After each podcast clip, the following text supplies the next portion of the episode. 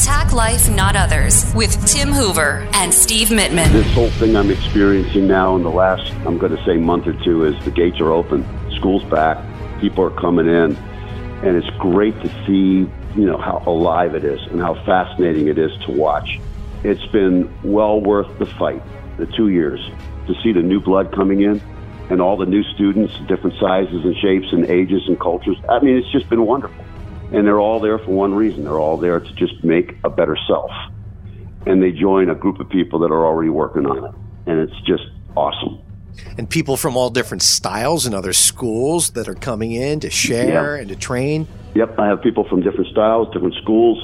Some people coming in as beginners, some people coming in as black belts from other systems that are adjusting to our system and just getting connected to the energy and to all the good positive influence that everybody there, the foundation of the school already has.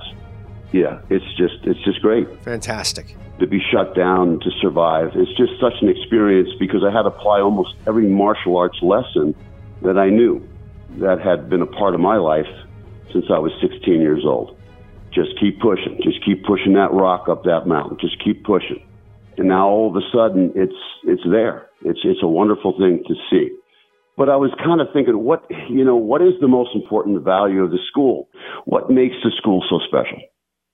And I realized that the biggest thing that has been created here, the biggest contribution that I have made, it's a sense of community.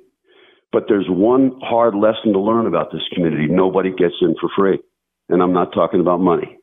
Everybody has to work hard. They have to work hard to be part of this community.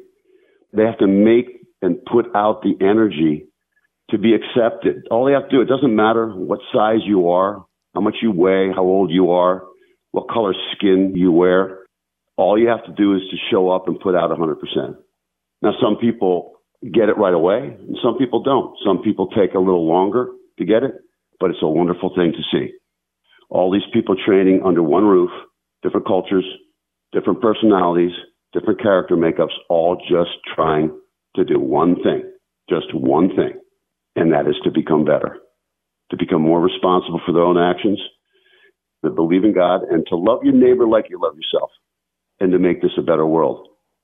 Now, when I look around at the news, no matter how anxious we were to see COVID go, right away there's another world issue, as you know what it is. There's always something out there that's going to get in the way. There's always something that's going to be some sort of distraction if we allow it to be. But the most important thing for me is my faith, my family, and my friends. And that's it, man. And you know, one other thing before we let this podcast go, and I want your comments on too, Steve, is that, you know, it's it's a kind of cool thing at the end of class, my adults hang out for 15 or 20 minutes, and then the next thing, the school's empty. And the lights go down, and it's kind of you walk away and you say, hey, it's been a good day. And a lot of times, you know, we don't hang out for hours at a time. We just get a piece of each other at the end for maybe 15 or 20 minutes to chat. But that's kind of all you need. You know, it's it's enough inspiration from the type of people are there that make you a better person, that allows you to approach the next day with, you know, being maybe a little stronger and to take on those life issues that we all have to take on. And I know you experienced that when you were a young man. And you were how old then, Steve? I was 13, 12, 13 when I started with you. Did you get the same feeling? Did you get the same feeling of camaraderie or relationships? Did you did you have to follow the same rules, work hard? Oh, you Blah, blah, bet. blah, I mean, that's what pulled me back every time because, as you know, there would be like you know several months at a time I'd take a break, but that's what always brought me back, and and that uh, camaraderie and that community, as you call it, is uh, was just always there and welcoming. But uh, a couple things I have to say as I'm just sitting back listening to you. You talked about the, uh, you know, the payment, and it's not the monetary you're talking about. You're talking about you got to show up and give 100. percent The nice thing is, is that 100 percent it's all relative. It's each person's individual 100%. A different person has, of course, is going to be able to bring more to the table depending on the fitness level that they're already in or uh, what kind of a day they had uh, and how much energy they have. But as long as each person gives 100%, we're good to go because you're not competing with anybody else. As long as you show up and give it your all, that's all you're looking for.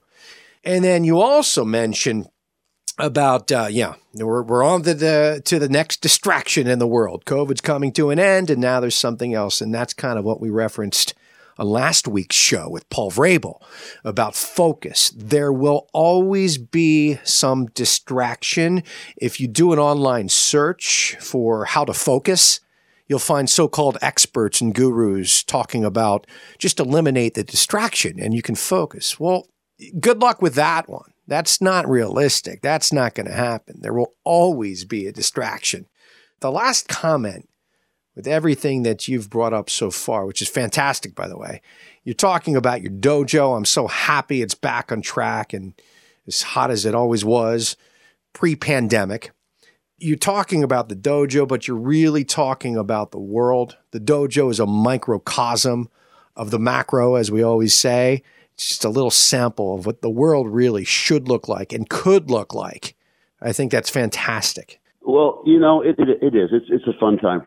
And it's the type of thing where you dig deep into your soul and you ask yourself why you're here.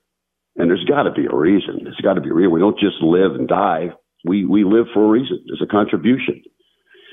And that contribution is, again, it comes down to faith, family, and friends. That contribution is my family. And then recreating that family under another roof, the Hoover Karate family, having the, and I know all the different martial arts schools out there can relate. It's a thing you go through. You, you're pushing yourself but yet you're pushing each other. It's reciprocal. There's a certain energy that you get from it, it's so different and i'm not putting down gyms but it's so different than going into a gym and having an individual workout get on the step master you hit some weights you do this this is a concerted effort by everybody in that room the martial arts is just to say a thing but we're all chasing that thing together and at the end of the day, you know, you say, well, you're pushing that rock up the hill. You know, you're trying to get to the top of that hill, see what it's all about. Well, you get up there finally, and you look around and you see there's another hill to climb. But you're doing it together. You're not doing it by yourself. There's other people like you out there. There's a lot of good people out there. Thank you for listening to Attack Life, Not Others. Subscribe to our podcast. And for more on our way of life through the martial arts, go to hooverkarate.com. This has been a Steve Mittman social media creation. creation. Steve Mittman, socialmedia.com.